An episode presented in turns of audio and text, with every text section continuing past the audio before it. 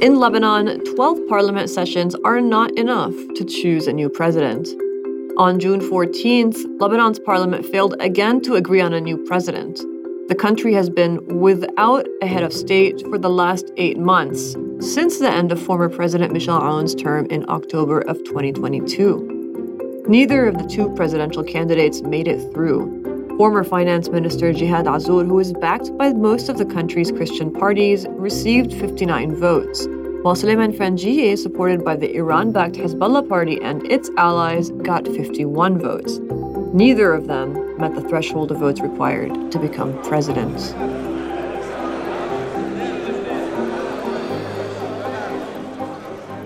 Even hope for a second round of voting was lost when members of parliament started to leave the room, forcing a loss of quorum. And so the presidential vacuum in Lebanon continues, with only a resigned, disempowered government at the helm. Laws can't be made, and reforms can't be passed. All of this is happening while Lebanon undergoes one of the worst economic crises in modern history.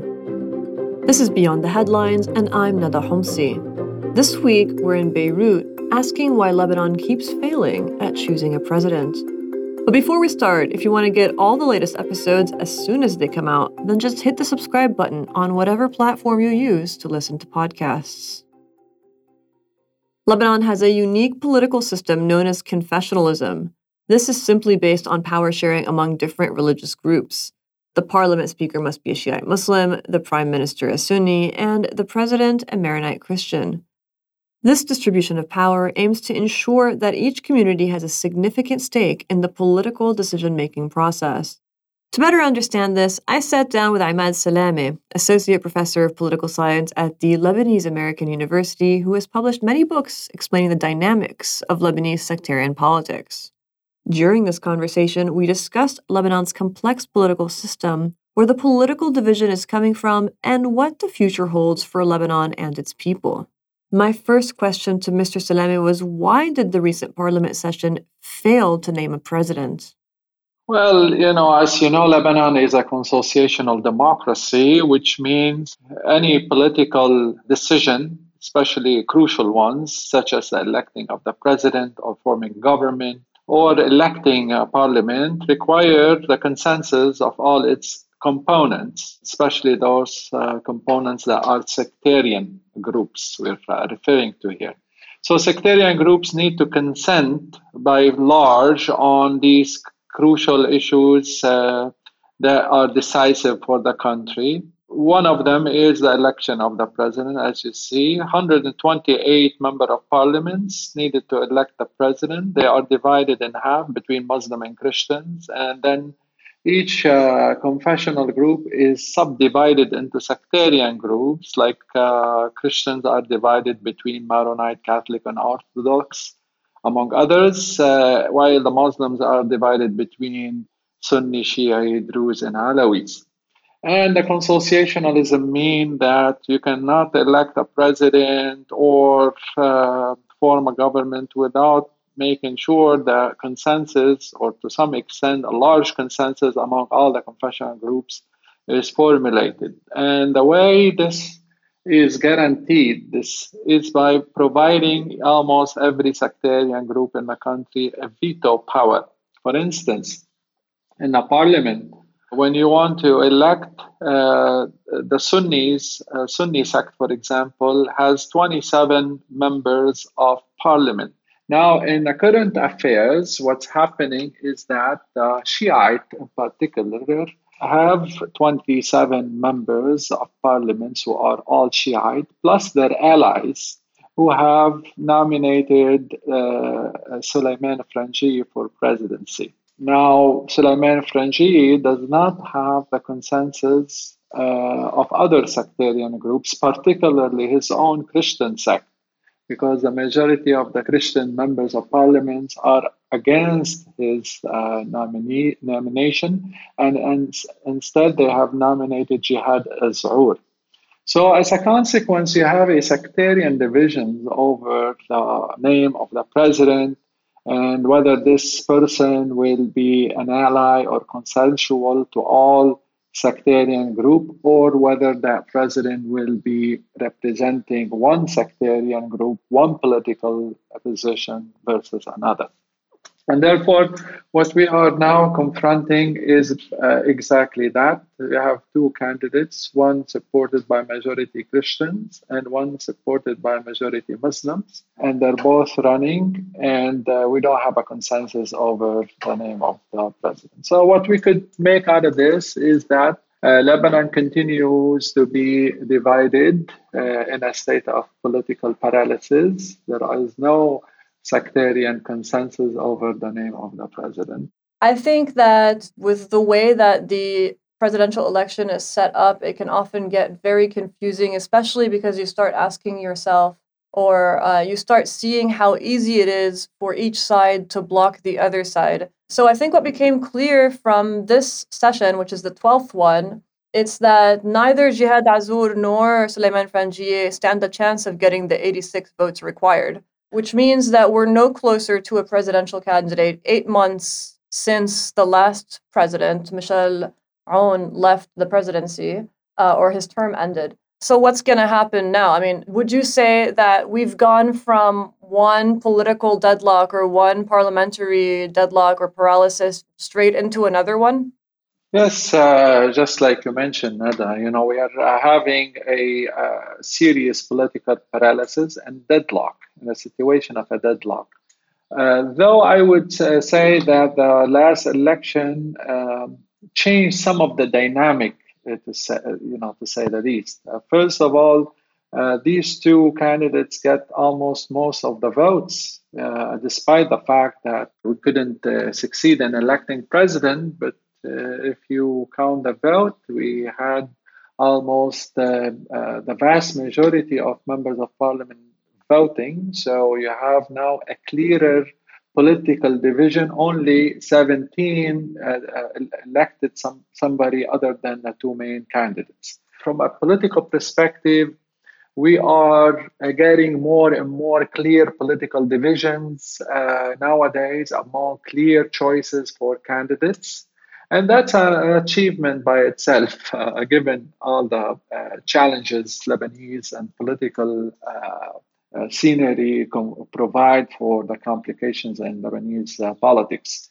So we're having some progress. There are more mobilization. There are more clear cut politically. There's this, the, uh, the situation is not as fuzzy as it used to be. Now you need uh, a quorum of uh, 86 uh, members of parliament in order to convene.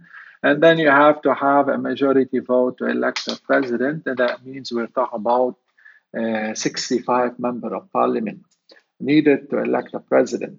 So at the moment, Jihad Azour managed to get 59. Uh, I'm sure that if the quorum was kept, and uh, Hezbollah and allies did not pull out, we could have elected a president. I mean, most predictions made was that Jihad Azour could have mobilized another uh, six votes uh, to win the president. So we are very close. I mean, this is a, a positive t- side about uh, this uh, latest uh, round of elections. However, on the other side, uh, we are seeing two big blocks now pulling apart from one another, and that would require not simple fixes politically to bring them together. Especially the opposition to Hezbollah now is made out of a diversity of groups. Uh, it's made out of the Lebanese forces, of Kataib, of the Free Patriotic Movement, plus of the Druze groups, uh, Free, uh, Progressive Socialist Party. So it's a and plus some independents. So it's quite wide coalition. And for them to agree on an alternative candidate will be really, really difficult to come up with. So therefore, I think it would be really uh, challenging for Lebanese members of parliament to elect a president anytime in the near future. I think that would be required in any future agreement that will be inclusive to electing a president would be something like, you know, what to do with the weapons of Hezbollah. Would the uh, uh, government policy statement include assurances for Hezbollah to maintain its weapons without any kind of uh, confrontation with the state institutions and the Lebanese army. You know, it is not going to be a simple just electing a president uh, process. It has to be, I think, much more comprehensive. We have to have something, a repeat of the 2008 Doha Agreement, whereby the political leaders convene somewhere, either in Lebanon or elsewhere in the world, in Geneva, and maybe go back to Qatar or in, to Egypt, and agree abroad to come together uh, to, uh, to elect a president along a series of political uh, power sharing processes to be arranged with the consent of all sectarian and political groups. So I think we are still far from that uh, step, but this is something I think is a prerequisite for electing a president. It's like you said, alliances are shifting, things are moving along. Uh, this last session was definitely different from previous sessions. Um, but it's uh, you mentioned that with Jihad Azour, he can have he could have potentially gotten 65 votes in the second round. But doesn't that point seem a little bit moot when the constitution is interpreted in a way where during the second round of voting if a major bloc doesn't like the candidate that's that could potentially get the 65 votes they can just force a loss of quorum get up and go and therefore ensure you know that no president is going to come along that's one. And then two, you were saying, of course, that political leaders are going to have to eventually come together, meet, and um, arrive essentially at a consensus, whether that's abroad or here on a president, and that it's a little bit far away. In terms of what the agreement looks like, we still have we still don't know. So, given that any kind of future sessions that we see are going to continue going the same way that they've been going, which means no one reaches 86 votes in the first round, and then there's a loss of quorum in the second round. And these um, negotiations that are happening in the background are continuing. What kind of timetable do you would you kind of put it at? I know that's a difficult thing to estimate, but in Lebanon, we never know how long it'll take to elect a president.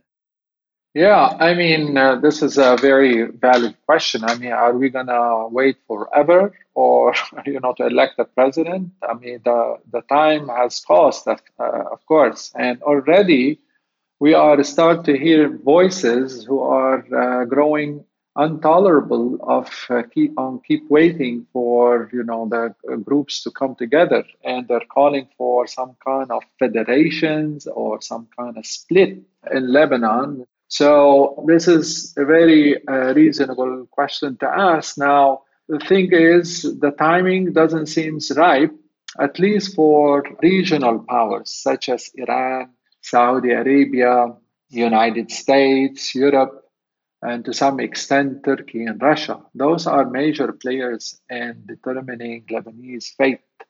They have been determining that fate for uh, some time, for maybe uh, since Lebanon became independent in 1943. So Lebanon is very much dependent on agreements of regional powers. Now, what is Lebanon now is really waiting for is some kind of maybe rapprochement between Iran and the West, meaning between Christian to a large extent and the Shiite.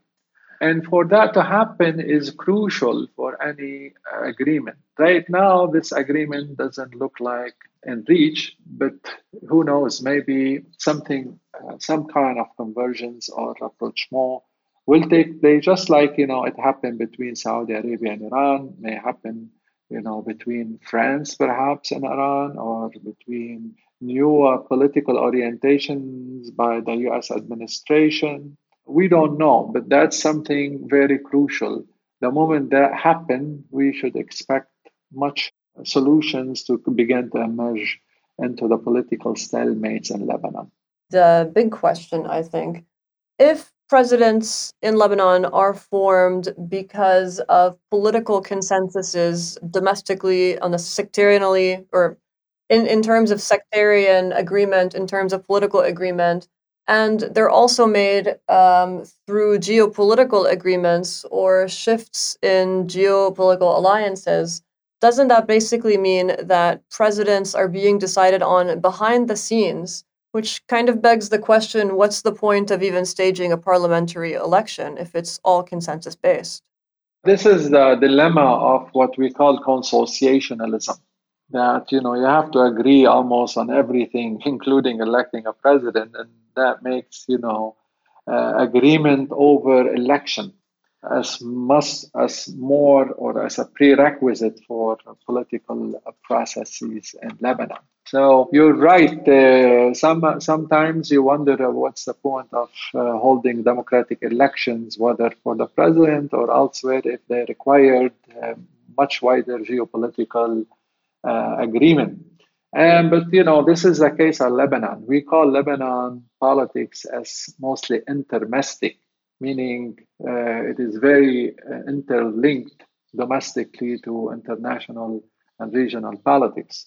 And this is how things in Lebanon forever. Countries like Lebanon that are small, dependent economically, politically, militarily on other countries, sometimes they have to make some kind of, they, they have to mitigate these issues whereby they have to factor in regional and international interests and domestic uh, politics and then come up with some kind of a consensus that does not provide uh, a threat to any of its domestic components or regional influencers, if you will. And right now, electing a president is just the first stage of a number of very many steps that Lebanon has to take in order to get itself out of um, the economic crisis that it's in. First of all, because parliament can't legislate as long as there's no president, it's basically just an electoral body. Absolutely, absolutely, Nada. Just like you're saying, you know, that uh, it's very crucial uh, for Lebanon to elect a president because uh, the president is a key for all other kind of things to happen in the country, uh, forming government, uh, and then eventually uh, negotiating economic solutions, uh, including uh, ways to bail out the country from its own economic crisis, which cannot happen. The current government is an acting government or caretaker government. It cannot uh, act on anything. The parliament at the moment is a legislative electoral body. It cannot make laws. It can only convene to elect the president. So we cannot move the country anywhere without electing a president. The cruciality, so to speak, of electing a president is what making this very difficult negotiating game between all different parties. And each is trying to calculate uh, how to benefit from or how to have their agendas uh, articulated uh, in any kind of future political uh, solution, including that of uh, electing a president. So that's why what I was saying originally is that uh, it is not a simple matter to elect a president in Lebanon, giving all uh, other things considered. Uh, it needs some kind of a comprehensive agreement whereby Lebanese uh, with the sponsorship of regional international power, can agree on a comprehensive package, political package, uh, that uh, assure all parties that the president and future government will stand on equal footing toward all different political parties. It's worth mentioning that uh, in the past election, the parliamentary election 22, we had a group of reform minded, supposedly independent member of parliament who were elected. And they were elected to express the uh, resentments, uh, sentiments among the population against the political elite in the country. It is interesting to see their positions at the moment, uh, given the election of the president. They are divided. Nonetheless, we are seeing now about 17 to 18 uh, members of parliaments who did not vote to either one of the main candidates. And these 17, 18 members of parliaments are becoming very important and crucial to sway in order to win a majority. So, in that sense, the reform and the popular protest movement has, in a way, achieved to uh, to take on a balance uh, of power, uh, whereby its position can uh, determine uh, the fate, uh, the political fate of any candidates, and this is different than how things used to happen in the past. And that concludes our interview with Mr. Salameh. This episode was produced by Matt Kinniston, Arthur Edison, and Dua Farid. Thank you for listening. Remember to subscribe or follow us on your favorite podcast platform so you never miss an episode. And if you enjoyed this interview, please consider sharing it with others who might benefit from this conversation.